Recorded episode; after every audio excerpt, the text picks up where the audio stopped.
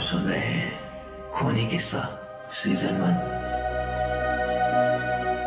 शैलेश के साथ।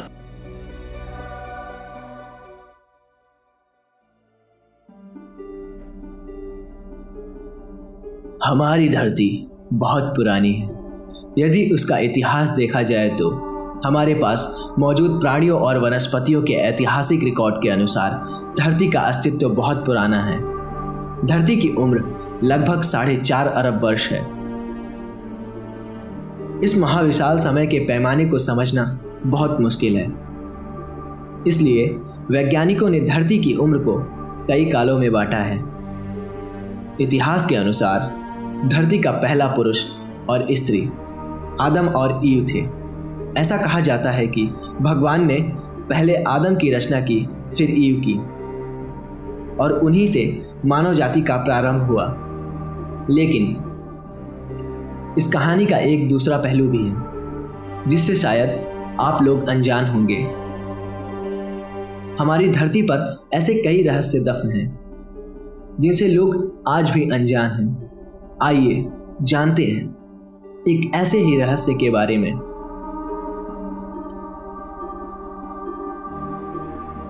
दरअसल, धरती पर मौजूद पहला पुरुष आदम तो था।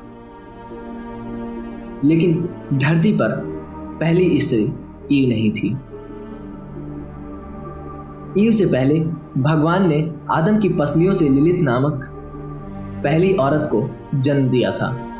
अर्थात दुनिया की पहली स्त्री ईव नहीं, लिलित थी।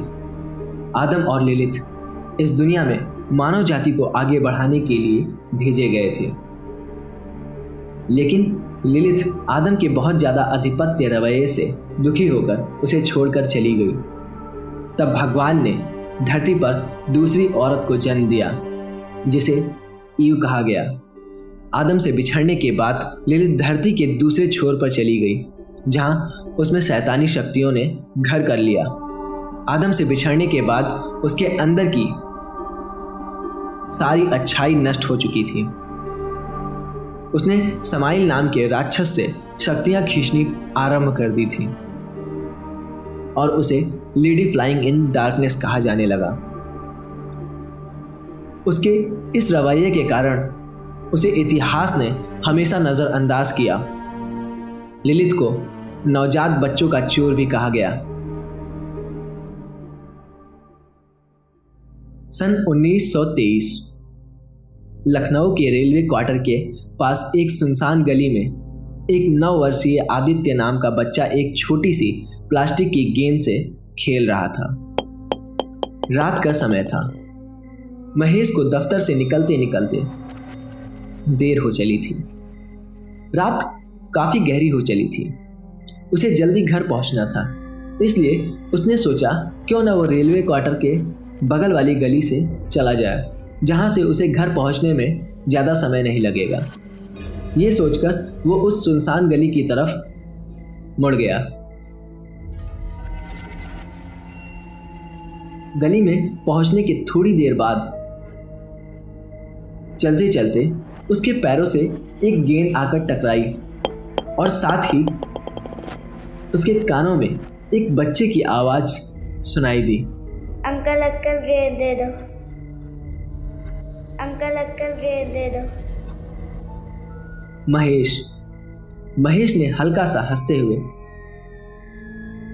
नीचे झुककर गेंद उठाई और बच्चे की तरफ़ गेंद उछाल दी। और वापस से महेश अपने रास्ते की ओर चलने लगा। चलते चलते कुछ ही पल बाद महेश के पैर से फिर से गेंद टकराई। और साथ ही उसी बच्चे की आवाज़ दोबारा से उसके कानों में पड़ी। अंकल अंकल गेंद दे दो। अंकल अंकल गेंद दे दो।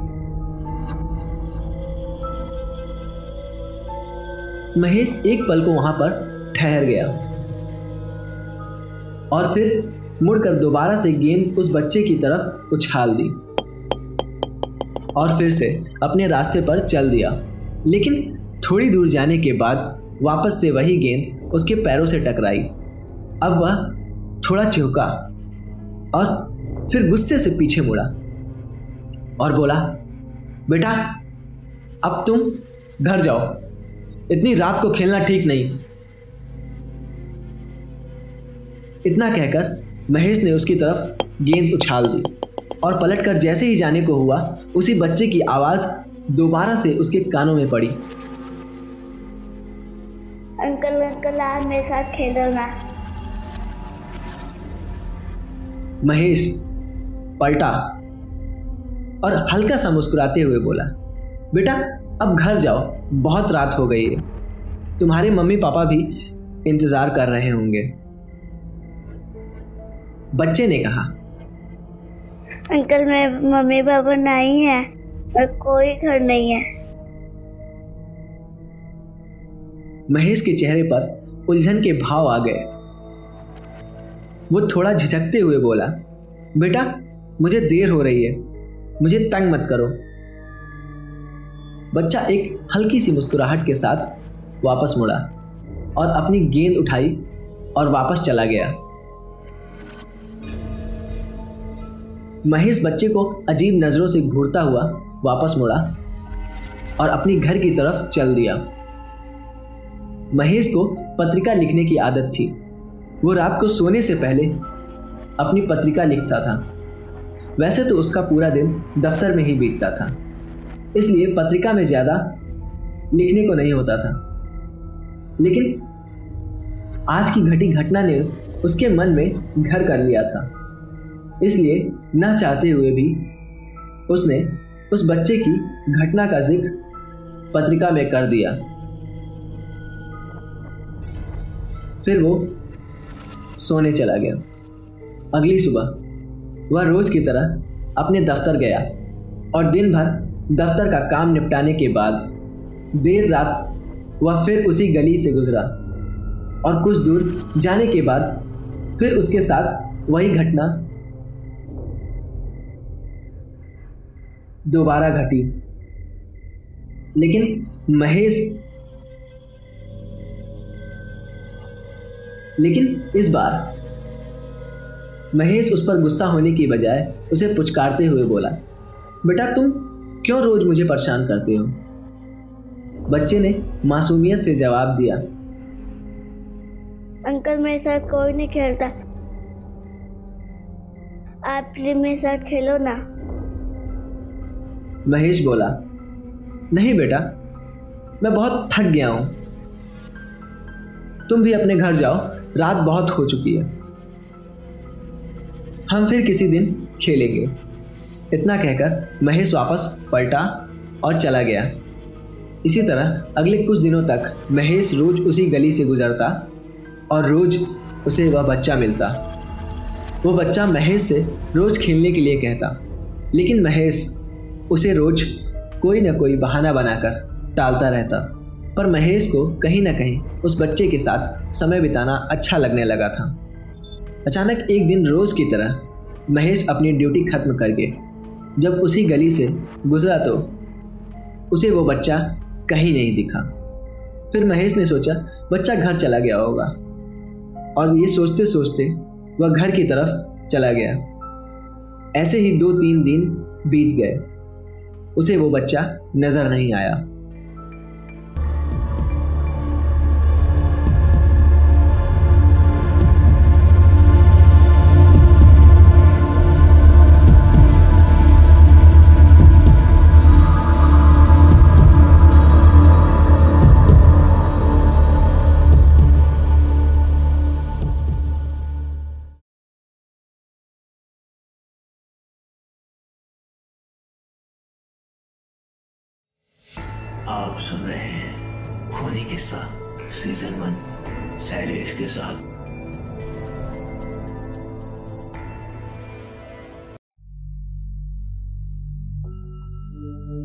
महेश। महेश अगले कुछ दिनों तक उस बच्चे को बड़ी ही बेचैनी से ढूंढता रहा। लेकिन उसे वो बच्चा कहीं नहीं दिखा। सत्रह जून की रात को महेश अपने दफ्तर से जल्दी काम निपटा के उसी गली से होते हुए अपने घर की तरफ़ चल दिया। वो उसी गली से गुजर रहा था, जिसमें वो उस बच्चे को मिला था। उसकी आँखें ना चाहते हुए भी उस बच्चे को चारों तरफ़ ढूंढ रही थी। वो अपने ख्यालों में खोया हुआ था, जब उसे एक आवाज़ सुनाई दी। सुनिए सुनिए अंकल, आप किसको ढूंढ रहे हैं? महेश ने मुड़कर देखा तो महेश के सामने एक 19 वर्षीय लड़का खंभे से टेक लगाए अपनी चपटी नाक पे छोटा फ्रेम का चश्मा टिकाए, किताब पढ़ रहा था। महेश ने दूर से ही देखा कि उस किताब के कवर पर अंग्रेज़ी के बड़े बड़े अक्षरों में, L, I L I T H लिलित लिखा हुआ था। उस लड़के ने तुरंत वो किताब बंद किया और झोला में डालते हुए बोला, आप किसी को ढूंढ रहे हैं? महेश ने कहा, नहीं नहीं, मैं तो बस ऐसे ही यहाँ से गुजरते हुए घर जा रहा था। ऐसा लगता तो नहीं कि आप यहाँ से गुजरते हुए अपनी घर की तरफ़ जा रहे हैं। आपके चेहरे से साफ़ साफ़ पता चल रहा है कि आप किसी को ढूंढ रहे हैं। क्या कोई खो गया है? क्या मैं आपकी कोई मदद कर सकता हूँ? महेश ने थोड़ा विचलित होते हुए कहा, नहीं नहीं, जैसा तुम सोच रहे हो, वैसा कुछ नहीं है। मैं तो सीधे अपने घर की तरफ़ ही जा रहा था। इतने में वो लड़का महेश के करीब आया और चेहरे पर हल्की सी मुस्कुराहट लाते हुए बोला, अंकल, मैं मनोविज्ञान का विद्यार्थी हूँ। ज़रूर आप किसी से बिछड़ गए हैं। यहाँ किसी को ढूंढ रहे हैं। आप बताइए। मैं यही पास में ही रहता हूँ। मैं आपकी मदद कर सकता हूँ? महेश थोड़ा हिचकिचाते हुए उससे कहा दरअसल दरअसल कुछ कुछ दिनों से रोज रात को जब मैं इधर से गुजरता था तो मुझे यहाँ पर एक छोटा बच्चा खेलता हुआ मिलता था। और जब भी मैं उससे, उसके घर के बारे में पूछता तब तब वो कहता कि उसका कोई घर नहीं है। पिछले दो तीन दिनों से वो मुझे नहीं दिख रहा है। बड़ा ही प्यारा बच्चा था। उस लड़के ने कहा, श्रीमान, आप चिंता ना करिए। मैं उस बच्चे को ढूँढने में आपकी मदद करूँगा। पर अभी बहुत रात हो चुकी है। अभी आप घर चले जाइए। कल इसी समय, थोड़ा पहले, मुझे यहीं पर मिलिएगा। फिर हम उस बच्चे को ढूँढने की कोशिश करेंगे। इतना कहकर वो लड़का खंबे के पीछे से जाते हुए एक गली में ओझल हो गया। महेश बुझे हुए मन से अपने घर की तरफ़ चल पड़ा। अगले दिन महेश उसी गली में निर्धारित समय पे पहुँच गया। काफ़ी देर तक इंतज़ार करने के बाद भी महेश को वो चपटी नाक वाला लड़का कहीं नहीं दिखाई दिया। काफ़ी देर इंतज़ार करने के बाद महेश ने सोचा, अब घर चलते हैं। शायद वो लड़का झूठ बोल रहा होगा। ये सोचते हुए महेश आगे को बढ़ने के हुआ, तभी अचानक पीछे से एक आवाज़ आई। श्रीमान श्रीमान, आप कहा जा रहे हैं? महेश ने पीछे मुड़ के देखा तो वही चपटी नाक वाला लड़का खड़ा था। वो धीरे धीरे महेश के पास आया और बोला, श्रीमान, आपको उस बच्चे के बारे में कुछ याद है? जैसे वो कहाँ रहता था? या उसका क्या नाम है? महेश ने कहा, मुझे उसके बारे में कुछ भी नहीं पता है। लड़के ने कहा तो ऐसा करते हैं।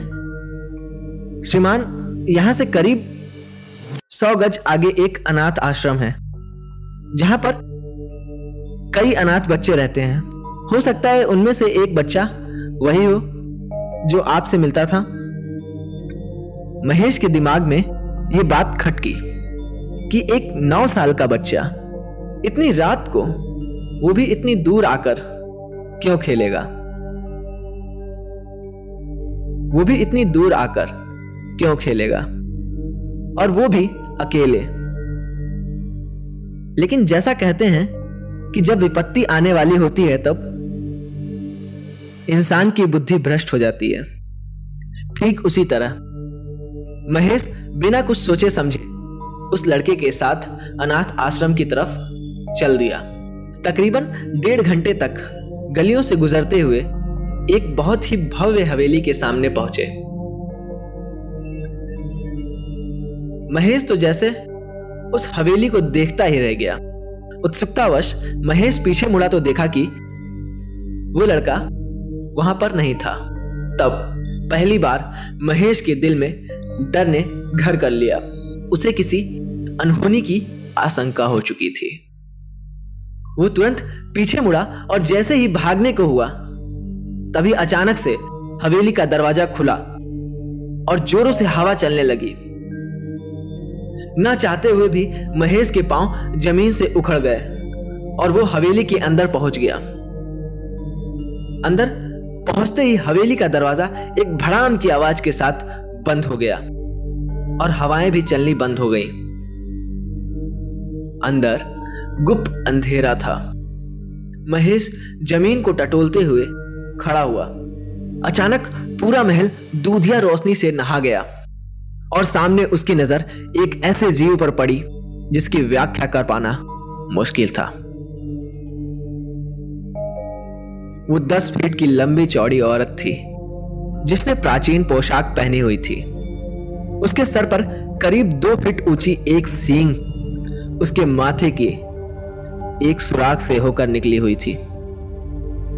उसकी आँखें सुर्ख लाल थीं और चेहरे पर एक क्रूर हँसी थी। वो लिलित थी। जी हाँ।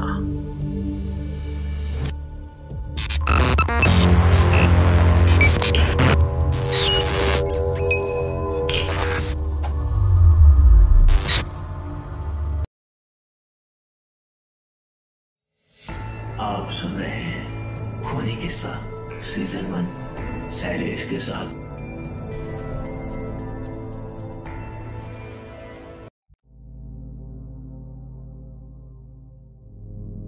अचानक महेश के पैर ज़मीन से उखड़ गए और वो गिर पड़ा। उसकी आँखें खुली तो उसने अपने आप को घर में पाया। वो संभला उठ के खड़ा हुआ और तब उसे एहसास हुआ कि यह खाली एक डरावना सपना था। वो जाकर दर्पण के सामने खड़ा हुआ और उसने अपने चेहरे का मुआयना किया तो पाया कि उसकी आँखें लाल हो चुकी थी। उसने इस बात को गंभीरता से नहीं लिया। तनिक देर बाद अपने सपने के बारे में सोचते हुए अपनी दिनचर्या में व्यस्त हो गया। तकरीबन एक घंटे बाद उसने अपनी पसंदीदा कमीज पहनी और उसके नीचे एक भूरा पतलून पहना। पूरी तरह सज धज के रोज़मर्रा की तरह अपने दफ्तर के लिए निकल पड़ा। दफ्तर पहुँचते पहुँचते उसे तकरीबन एक घंटा लग गया। वहाँ पहुंचकर उसने ज्यों ही अपना काम करना शुरू किया न चाहते हुए भी उसे उस बच्चे का ख्याल आता रहा और वो पूरा समय सिर्फ़ अपने उस सपने के बारे में सोचता रहा। इसी तरह सोचते, विचारते और काम करते हुए कब अंधेरा हो गया उसे पता ही नहीं चला। सारा काम निपटाकर महेश जब दफ्तर से बाहर निकला तो पाया कि बाहर की सड़क पर गुप्त अंधेरा छाया हुआ था। ना ही इस तरफ़, ना ही उस तरफ़। दूर दूर तक कोई नहीं दिखाई दे रहा था।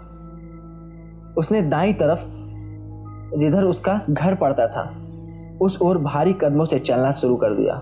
न चाहते हुए भी पिछली रात का सपना उसके दिमाग में इस कदर हावी हो चुका था कि कभी भूत प्रेतों में विश्वास न रखने वाले महेश को भी आज एक अनजाना सा डर लग रहा था।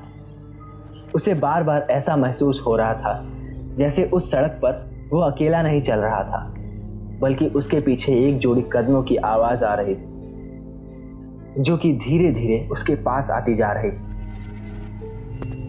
जैसे उस सड़क पर वो अकेला नहीं चल रहा था, बल्कि उसके पीछे एक जोड़ी कदमों की आवाज़ आ रही थी, जो कि धीरे धीरे उसके पास आती जा रही थी। जैसे जैसे महेश को यह महसूस हो रहा था कि उसके पीछे कोई है वैसे वैसे उसके कदम और तेज होते जा रहे थे। जैसे तैसे करते वो अपने घर पहुँचा। और अंदर जाते ही अपने पीछे दरवाज़ा इतनी ज़ोर से बंद किया कि अगर जरा सी देर हो जाती तो कोई उसे पकड़कर बाहर खींच लेता। अपनी उखड़ी हुई सांसों को व्यवस्थित करके उसने अपने कपड़े बदले। फिर कुछ देर आराम करने के बाद उसने खाना बनाया। फिर खा के अपने दिन भर की थकान मिटाने के लिए पलंग पर चित्त होकर लेट गया। अपने पूरे दिन के कार्यकलापों के बारे में सोचते हुए उसे कब नींद आ गई, उसे पता ही नहीं चला। उस रात उसे फिर से वही सपना आया और एन उसी जगह पर खत्म हुआ, जहाँ की पिछली रात को हुआ था। उसकी आँखें खुली तो उसने फिर अपने आप को पलंग के नीचे पाया। इसी तरह तीन चार दिन बीत गए। महेश को सपने आने बंद नहीं हुए और हर रात उसे एक ही तरह का सपना आता था। और हर बार वो एक ही जगह पर खत्म हो जाता था। ये बात उसके लिए डर के साथ साथ चिंता का भी कारण बनती जा रही थी कि ऐसे सपने हर बार उसी को क्यों आ रहे हैं और हर बार एक ही जगह पर क्यों रुक जाते हैं। ये उन दिनों की बात है जब आज की तरह ऐसी परेशानियों से निपटने के लिए तांत्रिक या बाबा नहीं हुआ करते थे और अगर होते भी थे तो आम लोगों की पहुँच से दूर हुआ करते थे। ऐसे समय में महेश ने सोचा कि उसे अपने दोस्तों से इस परेशानी के बारे में बात करनी चाहिए। अगली सुबह, उसने अपना सारा काम जल्दी निपटा लिया और दफ्तर से निकलकर सीधा विमल के घर पहुँच गया। विमल एक 24 साल का गठीले बदन का लंबा चौड़ा युवक था। उसके चेहरे पर दाढ़ी मूछ नाम की चीज़ नहीं थी। उसके बाल तनिक लंबे और गर्दन तक आए हुए थे। महेश को देखते ही वो खुशी से उछल पड़ा। वो बोला, अरे महेश बाबू आज अचानक इधर का रास्ता कैसे भूल गए? महेश ने परेशान लहजे में कहा, क्या बताऊँ यार, आजकल दिन बड़े खराब चल रहे हैं। काम में मन भी नहीं लग रहा था। तेरी याद भी आ रही थी। सोचा तुझसे मिलता चलूँ। विमल ने तनिक मजाकिए लहजे में कहा हाँ हाँ ऐसे तुझे कहाँ याद आती मेरी? जब तक तुझे कोई काम ना पड़े। चल, अब बता क्या परेशानी है? अच्छा रुक, पहले अंदर तो आजा आजा बैठ। चल, अब बता। क्या दिक्कत है? अच्छा रुक। यार, इतनी दूर से आया है। थक गया होगा। तेरे लिए कुछ लाता हूँ। महेश के कुछ बोल पाने से पहले ही विमल उठा और लंबे डग भरता हुआ अंदर चला गया। महेश अभी इसी उधेड़ बुन में ही लगा हुआ था कि वो अपने सपने की बात विमल से कहे या ना कहे।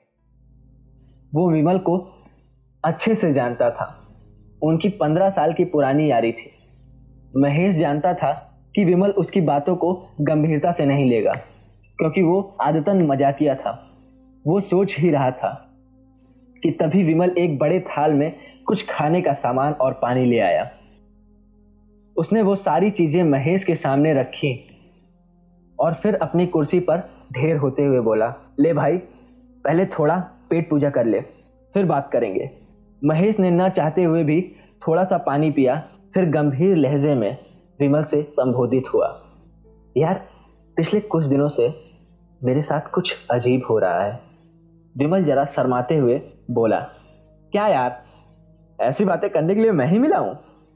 अगर किसी लड़की का चक्कर है तो जाकर अपने घर वालों से बात करना। यहाँ क्या आया है? महेश गुस्से से उठ खड़ा हुआ और दरवाजे की तरफ़ जाने लगा। तभी विमल चिल्ला उठा। अरे सुन सुन तो यार, गुस्सा क्यों करता है? मैं तो बस मज़ाक कर रहा था। चल वापस आकर बैठ और पूरी बात बता। महेश अनमने भाव से वापस आकर पलक पर बैठ गया। उसने अपने दोनों पाँव ऊपर समेट लिए और पलथी मारकर तन कर बैठ गया। फिर बोला, यार, दरअसल पिछले तीन चार दिनों से रोज रात को कुछ बड़े डरावने सपने आ रहे हैं। वो सपने कुछ ऐसे हैं जो कि एक ही जगह से शुरू होते हैं और अंत में एक ही जगह पर खत्म हो जाते हैं। विमल चेहरे पर गंभीरता भाव लाते हुए ये सब सुन रहा था। वो अपना एक हाथ अपने लंबे बालों के पीछे अपनी गर्दन पे ले गया और अपनी गर्दन पे थपथपाते हुए बोला हम्म बात क्या है? तो इसमें डरावनी बात क्या है? महेश ने उसे घूर कर देखा और बोला, अबे, तूने मेरी बात पूरी सुनी कि नहीं? डरावनी बात यह है कि वो सपना किसी सपने जैसा लगता ही नहीं है, बल्कि ऐसा लगता है जैसे वो सब कुछ सच है। वो बंगला, वो बच्चा, ऐसा लगता है जैसे मैं वहीं पर मौजूद हूँ। और और तो और, वो चुड़ैल, बाप रे बाप, इतना कहकर उसके शरीर ने एक ज़ोर की झुझरी ली। ऐसा लगता था जैसे वो चुड़ैल अभी सामने आकर खड़ी हो। सिर्फ़ इतना ही नहीं, अगर ये मुझे सिर्फ़ एक बार आया होता तो मैं इसे एक सपना समझकर भूल जाता। लेकिन वही सपना हर रात को मेरी आँखों के सामने ऐसे आता है, जैसे वो कोई सपना नहीं, हकीकत है। और फिर हर बार एक ही जगह पर रुक जाता है। आखिर इसका क्या मतलब है? विमल ने एक ज़ोर की सांस अंदर खींची और इतनी धीरे से छोड़ी जैसे कि वो कोई लंबी कहानी सुन के उठा हो। उसने अपने दाएँ हाथ की उंगली अपने माथे पर रखी और सोचने वाले अंदाज में ठकठकाने लगा। फिर बोला, देखो, बात कुछ ऐसी है ना कि ना तो मैं भूत प्रेतों में विश्वास रखता हूँ ना ही इन किस्से कहानियों में। और फिर गर्व से अपनी छाती फुलाकर बोला, और तू तो जानता ही है कि मैं किसी से नहीं डरता, ना ही इंसानों से और ना ही भूत प्रेतों से। महेश बोला, यार, डरता तो मैं भी नहीं हूँ, पर पता नहीं क्यों, अंदर ही अंदर एक अनजाना सा डर सता रहा है, जैसे कोई अनहोनी होने वाली है। कुछ बहुत बुरा, बहुत भयानक और कुछ बहुत डरावना, विमल बोला यार तू खामखा ही परेशान होता रहता है, या और कुछ नहीं है। तू लगातार कई महीनों से काम करता चला आ रहा है ना? बस इसी की थोड़ी चिंता हो रही है। और ये सपने खाली तेरा वहम है। ऐसा कर, आज यहीं रुक जा। तुझे अपने हाथ का अच्छा सा बड़ा खाना खिलाता हूँ। महेश ने भी सोचा, बात तो सही है। ऐसे मौसम में क्या करूँगा घर जाके? आखिर वहाँ अकेला रहूँगा। और ये नामुराद सपने भी पीछा नहीं छोड़ रहे हैं। शायद विमल सही कह रहा था। अकेले रहने की वजह से ये सब ख्याल मन में आते रहते हैं। विमल बोला, ओ हजूर, तनिक जल्दी बोल दे, मैं अकेला ही रहता हूँ। हम्म हूँ भाई, भोजन की व्यवस्था भी मुझे ही करनी पड़ती है, महेश मुस्कुराते हुए बोला। ठीक है यार तो इतना कह रहा है तो आज रात यहीं रुक जाता हूँ। लेकिन सुन, खाना तुझे मेरी पसंद का बनाना पड़ेगा? विमल अपने दोनों हाथ जोड़कर तनिक सर नवाते हुए बोला, ठीक है हजूर, जैसा आप कहें। आपके लिए एकदम शाही पकवान तैयार करेगा, आपका ये गुलाम। इतना कहते कहते विमल अपने घुटनों तक झुक गया। ठीक है ठीक है, बस कर ये नाटक, तू जाकर तैयार कर। मैं जाकर कपड़े बदल कर मुँह हाथ धुल लेता हूँ। तकरीबन दो घंटे बाद दोनों खाना खाकर बाहर बरामदे में अपने अपने पलंग पर ढेर हो गए। विमल तो लेटते ही सो गया और महेश सोने की कोशिश कर रहा था। आखिर कुछ देर बाद उसे नींद आ गई। वो अभी सोया ही था कि अचानक उसके सामने उसी चुड़ैल का चेहरा फिर दिखाई दिया।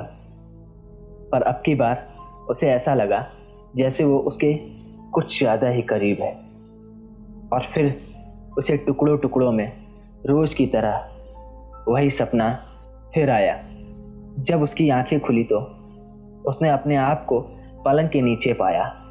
हमेशा की तरह, महेश भुनभुनाता हुआ उठ खड़ा हुआ और विमल की पलंग के पास पहुँचा, जो कि दीन दुनिया से बेखबर उल्टे मुँह लंबा हुआ पड़ा हुआ था। महेश ने गुस्से में आकर उसका पलंग उलट दिया और विमल ज़मीन पर गिरते ही उठ खड़ा हुआ और जोरों से चिल्लाने लगा, बचाओ बचाओ बचाओ, चोर चोर चोर चोर। महेश ने गुस्से से कहा क्यों बे? तू तो किसी से डरता नहीं था। फिर तेरी सिट्टी पिट्टी क्यों गुम हो गई? विमल, जरा सा ऐटता हुआ बोला, अबे, अब जब इतनी गहरी नींद से पलंग से नीचे गिराएगा तो डर तो जाएगा ही ना। कोई भी हो। फिर वो विमल को घूरते हुए अपने दांत पीसते हुए बोला, पहले तू ये बता, तूने मुझे धक्का क्यों दिया? महेश परेशान लहजे में बोला, यार, तू तो मीठी नींद सो रहा था, लेकिन मुझे वही सपना फिर से आया। और इस बार तो और ज़्यादा डर लगा। विमल गुस्से भरे लहजे में बोला, अबे तू है ही मनहूस। खुद की नींद तो खराब हुई हुई, साथ में मेरी भी नींद खराब कर दी। महेश रुआसे सर में बोला, यार, मैं वैसे ही इतना परेशान हूँ और तुझे मज़ाक सूझ रहा है। मेरी रातों की नींद उड़ चुकी है और तुझे अपनी नींद की पड़ी है। अच्छा दोस्त है तू तू। ऐसा कर, सो जा, अपनी नींद पूरी कर ले। मैं जा रहा हूँ। इतना कहकर महेश ने अपने कपड़े समेटे और जैसे ही जाने को हुआ, वैसे ही विमल दौड़कर उसके कदमों में लौट गया और चीखते हुए बोला, माफ़ कर देना भाई यार, माफ़ कर दे। तूने इतनी गहरी नींद से जगाया था ना, इसलिए गुस्से में सब कुछ निकल गया। महेश मुँह बनाते हुए बोला, नहीं नहीं, तू एक काम कर, तू सो जा, तू सो ही ले मेरी ही मती मारी गई थी, जो मैं तेरे पास मदद मांगने आया था। मैं जा रहा हूँ।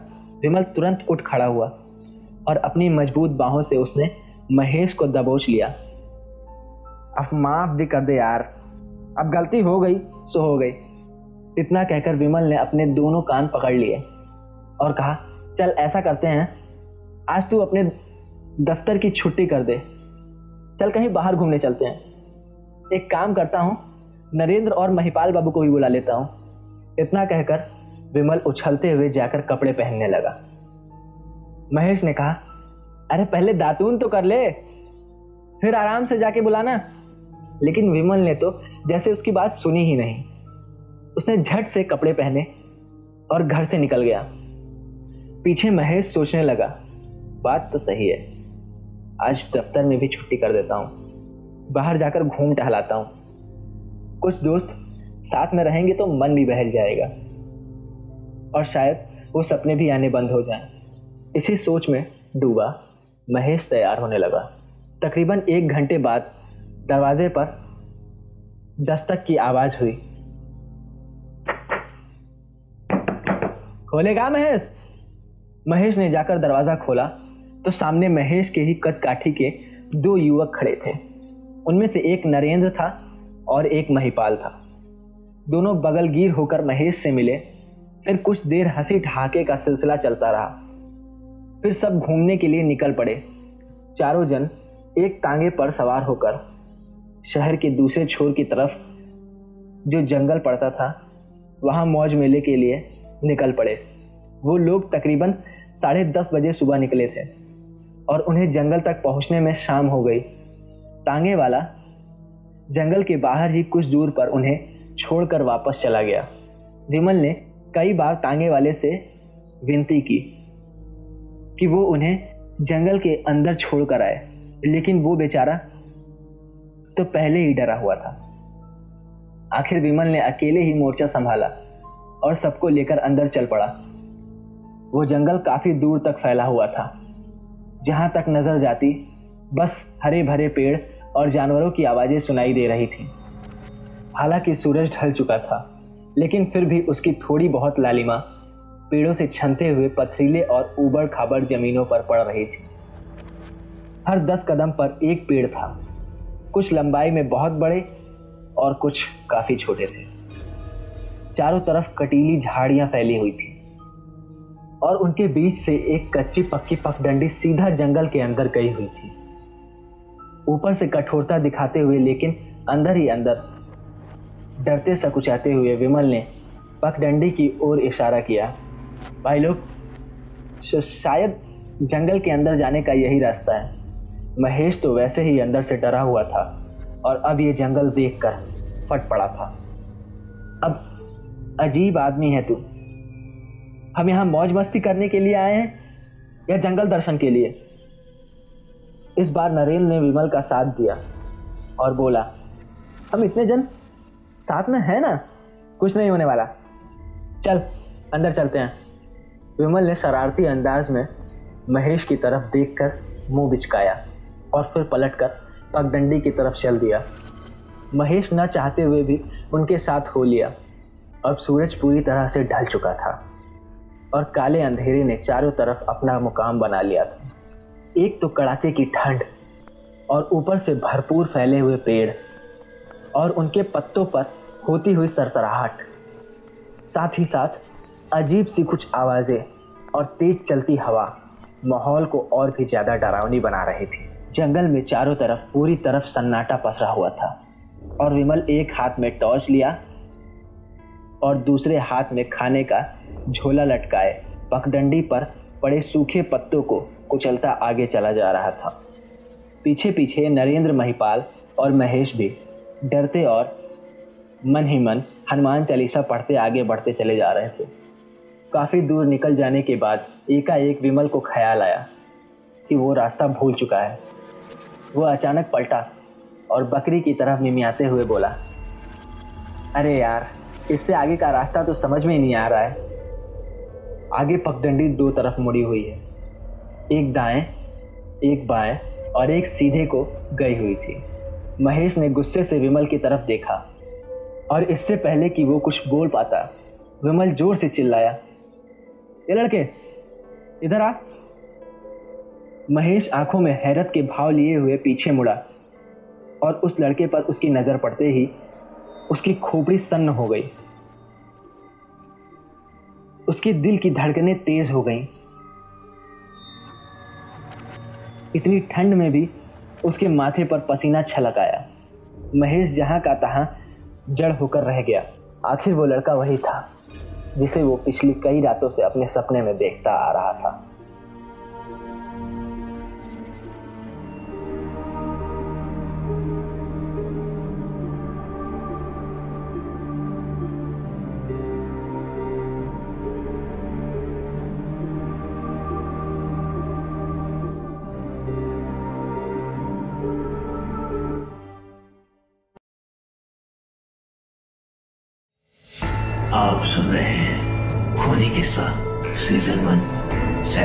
साथ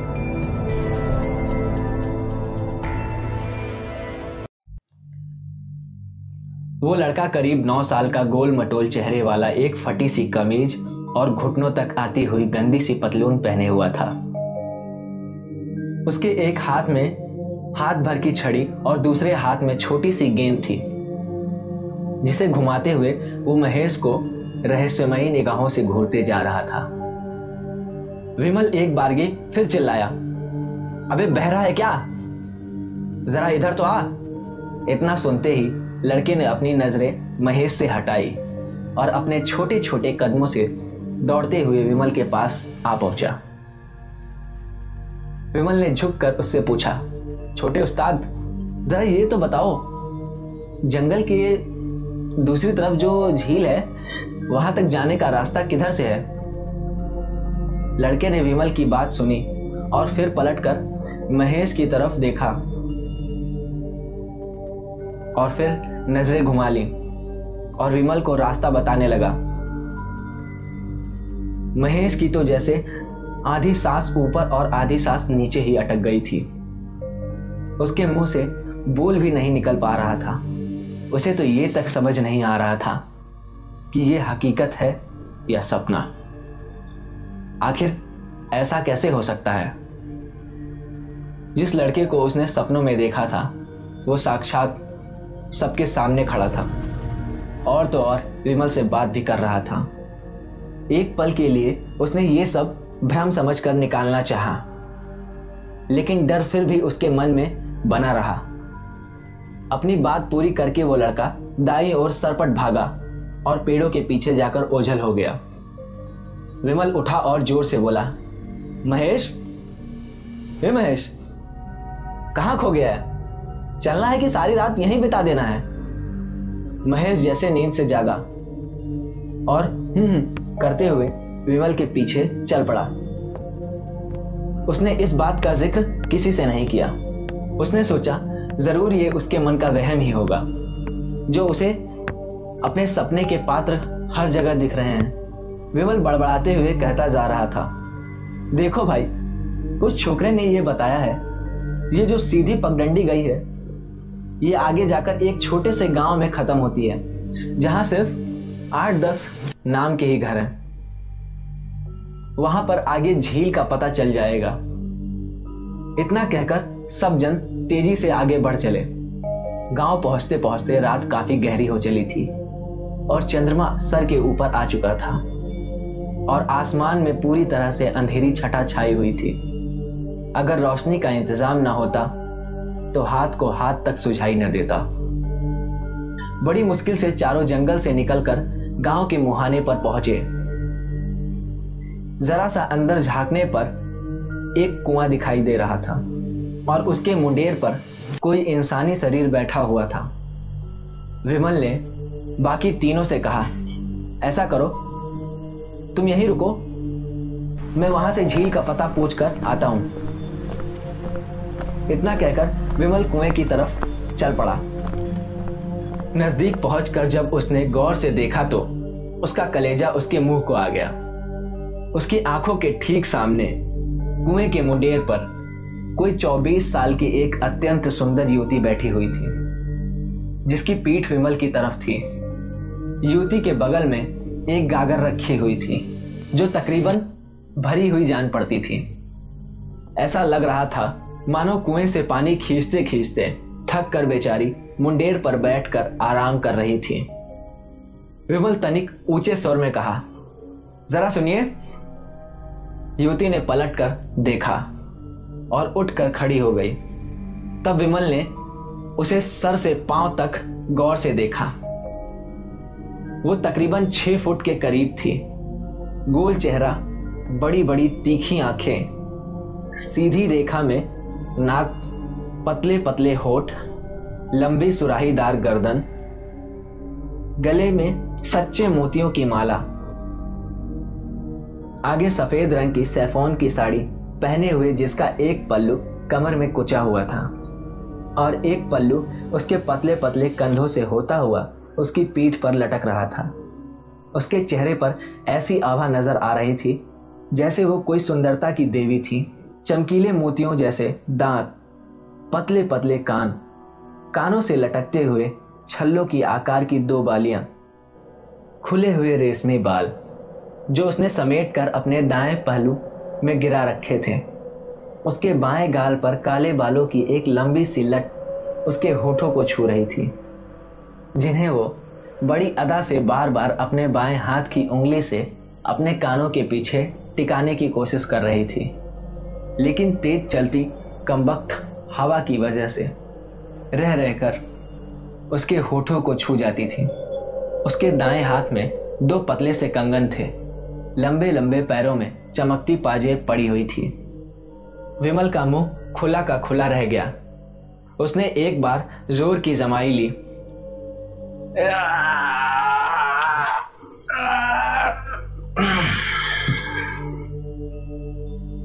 आप ठंडे पानी की झील का पता बता सकती हैं? युवती ने कहा, क्या इस गाँव में आप नए आए हो, बाबूजी? विमल जल्दी से बोला हाँ हाँ। और मेरे कुछ दोस्त झील तक जाना चाह रहे थे। लेकिन इधर का रास्ता भटक गए। सुंदरी इतना कहकर अपने दोनों हाथ जोड़ लिए। और तनिक सर नवा के बोला, कृपा कर हमें झील तक का रास्ता बता दीजिए। युवती जरा मुस्कुराई और बड़ी अदा से चलते हुए विमल के पास पहुँची और बोली, बाबू साहब, झील तो यहाँ से बहुत दूर है और इस गाँव का माहौल ऐसा नहीं है कि आप लोग यहाँ ठहर सकें। विमल सर झुकाए हुए ही बोला, देवी जी, आप चिंता न करें, आप रास्ता बता दें, हम चले जाएँगे. वैसे विमल तनिक शरारती अंदाज में बोला, अगर आप चलना चाहें तो चल सकती हैं. युवती तनिक इठला कर बोली, बाबू साहब, रात काफ़ी हो गई है और ठंड भी ज़्यादा है और आगे जो पगडंडी गई है, वो काफ़ी ज़्यादा घनी है। मेरी मानिए तो यहाँ से कुछ कदम आगे पगडंडी के छोर पे एक जर्जर हवेली खड़ी है, जो काफ़ी सालों से बंद पड़ी है। मेरे बाबा वहीं चौकीदार का काम करते हैं। आप लोग चाहें तो रात भर वहाँ रुक सकते हैं। उसके इतना कहते ही विमल ने शरारती अंदाज में कहा, क्या आप भी हमारे साथ रुकेंगी? युवती ने विमल को नजरअंदाज करते हुए महेश से कहा, आइए, इस तरफ़। इतना कहकर वो आगे आगे चल पड़ी। एक कमर पर छोटी गागर टिकाए जब वो आगे को चली तो उसकी चाल देख विमल का कलेजा मुँह को आ गया। वो उसके पीछे पीछे एक पालतू जानवर की तरह खिंचता चला गया। लगभग कुछ कदम आगे जाकर जिस कच्ची सड़क पर वो चल रहे थे उसकी दोनों तरफ़ की झाड़ियाँ गहरी होती जा रही थी और कद में लंबी होती जा रही थी। हालाँकि आसमान से काले बादल छट चुके थे और चाँद अपनी चांदनी छटाक पूरे रास्ते पर बिखेरे पड़ा था। ऐसा लग रहा था मानो हल्की सी चमकीली रोशनी ने जगमग सी चादर बनाकर आकाश में ओढ़ लिया हो। लेकिन इतना कुछ होने के बावजूद माहौल में एक अजीब सा डर फैला हुआ था। हालाँकि, वहाँ चारों ओर ज़्यादा ऊँचे पेड़ नहीं थे। लेकिन फिर भी, आसपास की झाड़ियाँ इस कदर लंबाई हुई थी, जैसे आसमान आती चांदनी को रोक कर उस पूरे वातावरण को काली रात के अंधेरे में गर्द कर देना चाहती हो। महेश महिपाल और नरेंद्र सहमे सकुचाए उस सुंदर युवती के पीछे चले जा रहे थे। किंतु विमल अपने सुध बुध खोए उसके पीछे दीवानों की तरह चला जा रहा था। वे अभी थोड़ी आगे बढ़े ही थे कि महेश के कानों में कल कल करती हुई पानी की आवाज़ आई। महेश ने पूछा, क्या हम पहुँच गए? युवती ने कहा हाँ बाबू साहब। वो सामने देखो, जहाँ दो मसाले जलते हुए दिख रही हैं। वही है हमारे राजा साहब की हवेली, जहाँ हमारे बाबा चौकीदार हैं। महेश ने एक अनमनी नज़र हवेली पर डाली और मुँह बिचकाते हुए बोला, ये तो काफ़ी खंडहर है। तभी मिमल बोला, इससे सुंदर हवेली मैंने आज से पहले कभी नहीं देखी। महेश ने गौर किया, विमल की नज़रें हवेली पर नहीं, उस युवती पर थी। ऐसा लग रहा था जैसे वो आँखों ही आँखों में उसे हजम कर जाना चाहता हो। महेश ने विमल के पेट पर एक कोहनी मारी। हमें सिर्फ़ यहाँ रात गुजारनी है।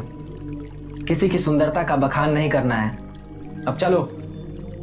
युवती ने कहा, बाबू साहब, आप लोग बहुत थक गए होंगे। हवेली का दरवाज़ा खुला हुआ है। आप लोग चल के आराम करिए, तब तक हम आपके खाने की व्यवस्था कर देते हैं। वो जैसे ही जाने को मुड़ी, विमल तत्काल बोला, वापस तो आओगी ना?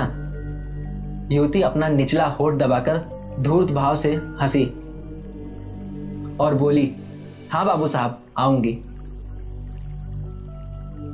और उसने विमल की तरफ़ एक ऐसी दिलकश मुस्कान फेंकी कि उसका दिल बाग बाग हो गया और फिर कमर मटकाती हुई वहाँ से चली गई। विमल ने महेश की तरफ़ देखा तो पाया कि वो उसे बड़ी कड़ी नज़रों से घूर रहा था।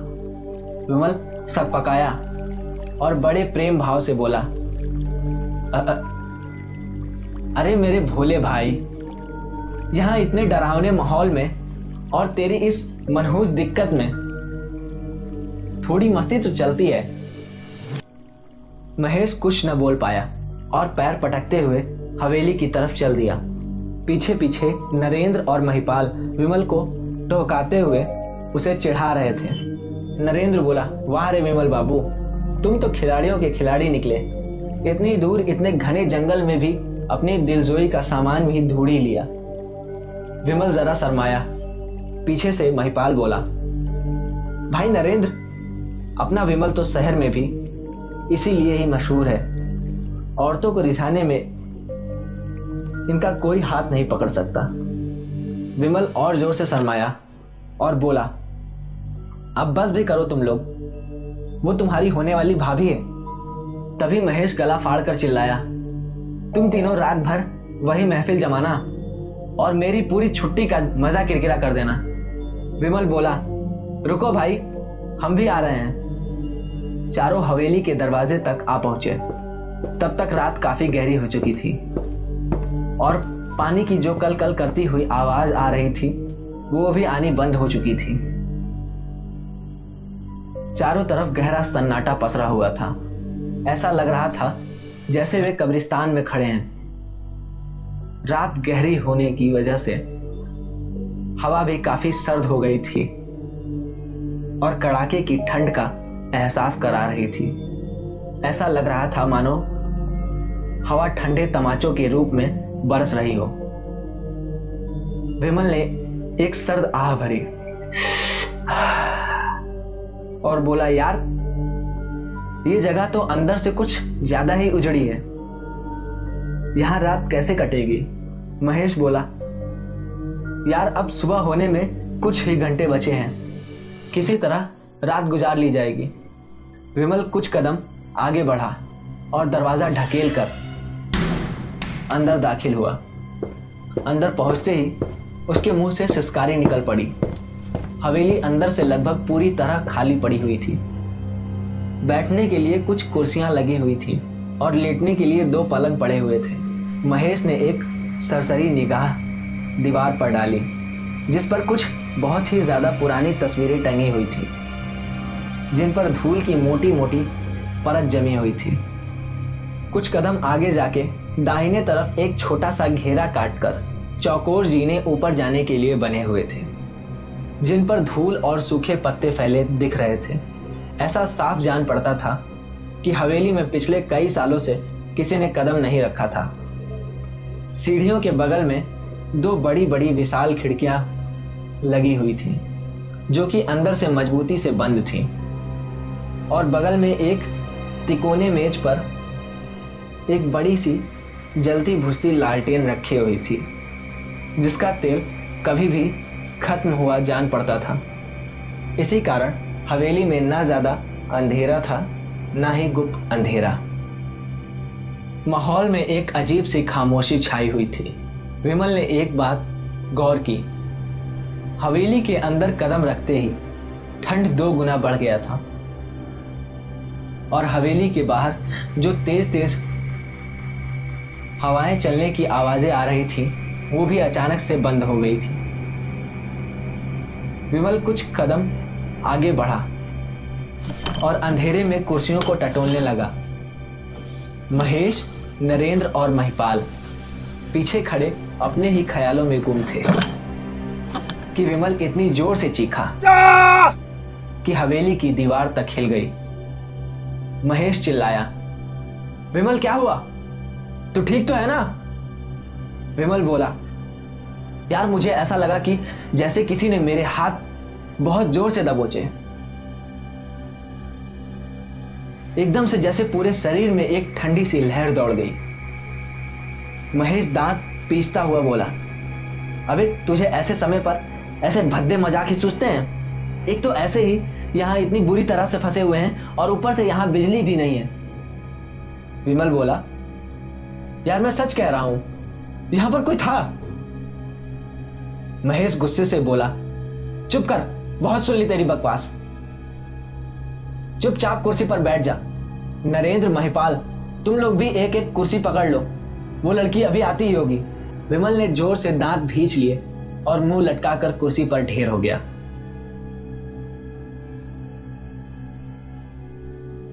तभी चौकट के पास किसी के पैरों की धप धप चलने की आवाज़ आई।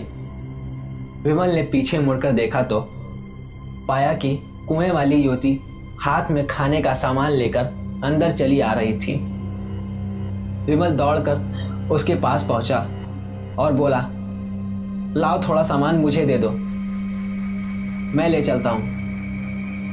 युवती ने मुस्कुराते हुए कुछ बर्तन विमल को पकड़ा दिए और मेज की तरफ़ बढ़ लिए।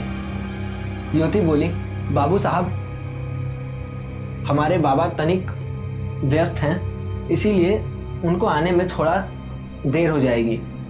आप लोग तब तक भोजन करिए और यहाँ पर आराम करने के लिए काफ़ी कमरे हैं। चारों दोस्तों ने गगरी से थोड़ा पानी लिया और फिर हाथ मुँह धोकर खाना खाने के लिए बैठ गए।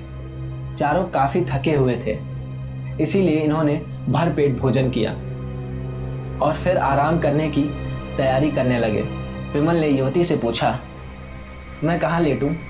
युवती ने जवाब दिया, सीढ़ी चढ़कर बाई ओर जो पहला कमरा है, वो हवादार है। आप उसमें आराम कर लीजिए। विमल ने कहा, तुम भी चलो आराम कर लो। थक गई होगी। युवती बोली, नहीं बाबूजी, हमें बहुत काम पड़ा हुआ है, और वैसे भी हमारे बाबा अभी आते ही होंगे। विमल के कुछ बोल पाने से पहले ही ज्योति लंबे डग भरते हुए वहाँ से चली गई। पीछे विमल ने एक सर्द आह भरी और तीनों को शुभ रात्रि बोलकर अपने कमरे की तरफ़ चल दिया। देखिए, सारा मूड खराब कर दिया। महेश, नरेंद्र और महिपाल ने भी एक एक कमरा पकड़ लिया और सोने की तैयारी करने लगे। विमल को चारपाई पर लेटते ही गहरी नींद आ गई। नरेंद्र और महिपाल भी दीन दुनिया से बेखबर अपनी अपनी चारपाई पर लेटे हुए थे। केवल महेश ही था, जिसको अभी तक नींद नहीं आई थी। वो पिछली रात के सपनों के बारे में सोचता हुआ हलकान हुआ जा रहा था। काफ़ी कोशिशों के बाद आखिरकार उसे भी नींद आ ही गई। अब आलम यह था कि हवेली के अंदर चारों घोड़े बेचकर सोए पड़े थे। और हवेली के बाहर हवाएँ और तेज हो गई थी। रात अपनी चरम सीमा पर थी। विमल के ख्यालों में उस कुएँ वाली युवती का अक्स घूम रहा था। अचानक उसकी जगह एक बहुत ही ज़्यादा ऊँची, लंबी औरत ने ले ली। उसका रूप इस हद तक डरावना और घिनौना था कि खौफ के मारे विमल की आँखें खुल गईं। वो हड़बड़ा कर उठा। उसकी साँसें बहुत तेज़ी से चल रही थीं।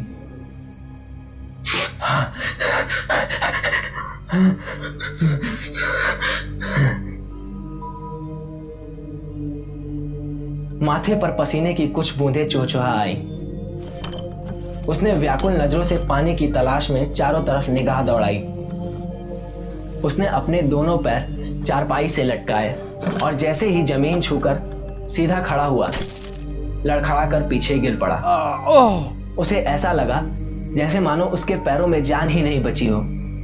हैरान, परेशान, किसी तरह चारपाई का सहारा लेकर दोबारा सीधा खड़ा हुआ और लड़खड़ाते हुए कदमों से नीचे की तरफ़ चल पड़ा। नीचे आते ही उसकी नाक से एक अजीब सी दुर्गंध टकराई। ऐसा लग रहा था जैसे किसी लाश के सड़ने की बदबू हो। विमल उसे नजरअंदाज करता हुआ गगरी की तरफ़ बढ़ा। उसने मटकी उठाई और दो घूट पानी पिया। तब कहीं उसकी जान में जान आई।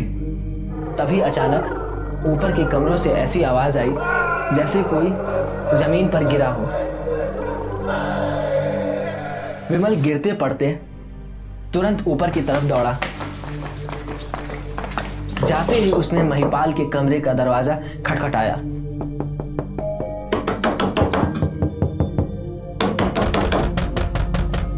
कोई जवाब न पाकर उसने दरवाजे को ज़ोर ज़ोर से पीटना शुरू कर दिया।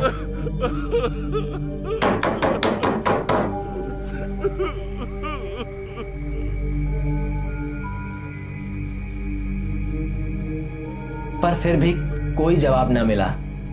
हड़बड़ाहट में विमल तुरंत नरेंद्र के दरवाजे की तरफ़ भागा। वहाँ पर भी कमरे के अंदर से कोई प्रतिक्रिया ना मिली। विमल ज़ोर ज़ोर से चिल्लाने लगा, नरेंद्र! नरेंद्र, दरवाज़ा खोलो। तभी अचानक उसकी नज़र नीचे अपने पाँव की तरफ़ गई, जो पूरी तरह से गाढ़े खून से सना हुआ था। उसने देखा कि खून की एक बड़ी सी धारा नरेंद्र के कमरे से बहकर आ रही थी। विमल ने तुरंत घबराकर महिपाल के कमरे की तरफ़ देखा। वहाँ भी यही हाल था। विमल ने तुरंत महेश के कमरे की तरफ़ दौड़ लगाई। तो पाया कि दरवाज़ा खुला हुआ था। और महेश अपनी चारपाई से गायब था।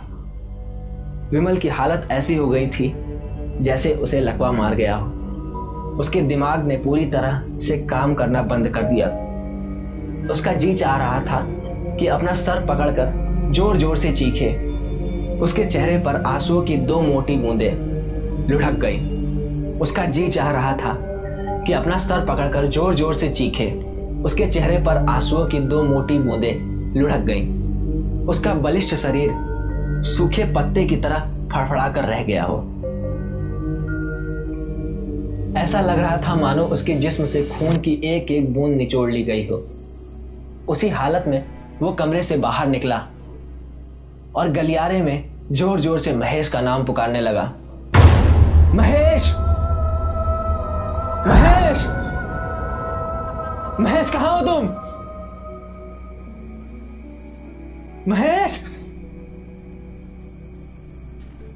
अचानक से महेश की आँख खुली।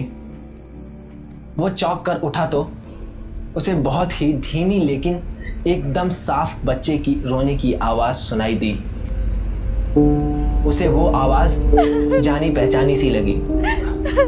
उसने चप्पल पहने और कमरे से बाहर निकला। तो पाया कि गलियारे में एकदम गुप्त अंधेरा था। और गलियारे के दूसरी छोर से आवाज़ आ रही थी।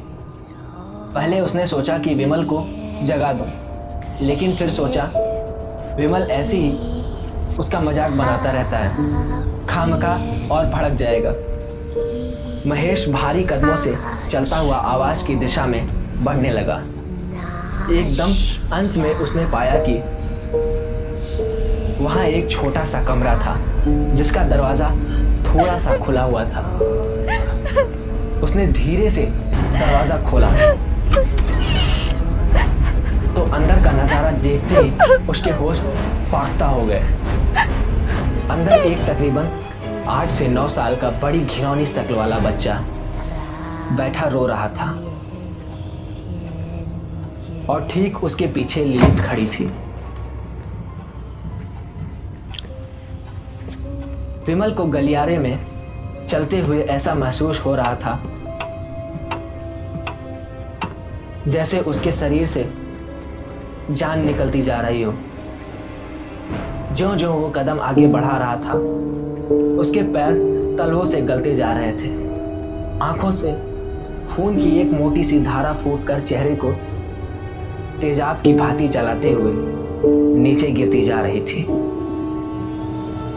विमल असहाय सा मदद की आस लगाए हुए आगे बढ़ता जा रहा था कि उसके कमर के नीचे का हिस्सा तेज़ी से गल गया। विमल निढाल सा फर्श पर पड़ा अपना दायां हाथ ज़मीन पर रखे अपना बायां हाथ हवा में उठाकर जैसे ही ज़ोर से चीखा।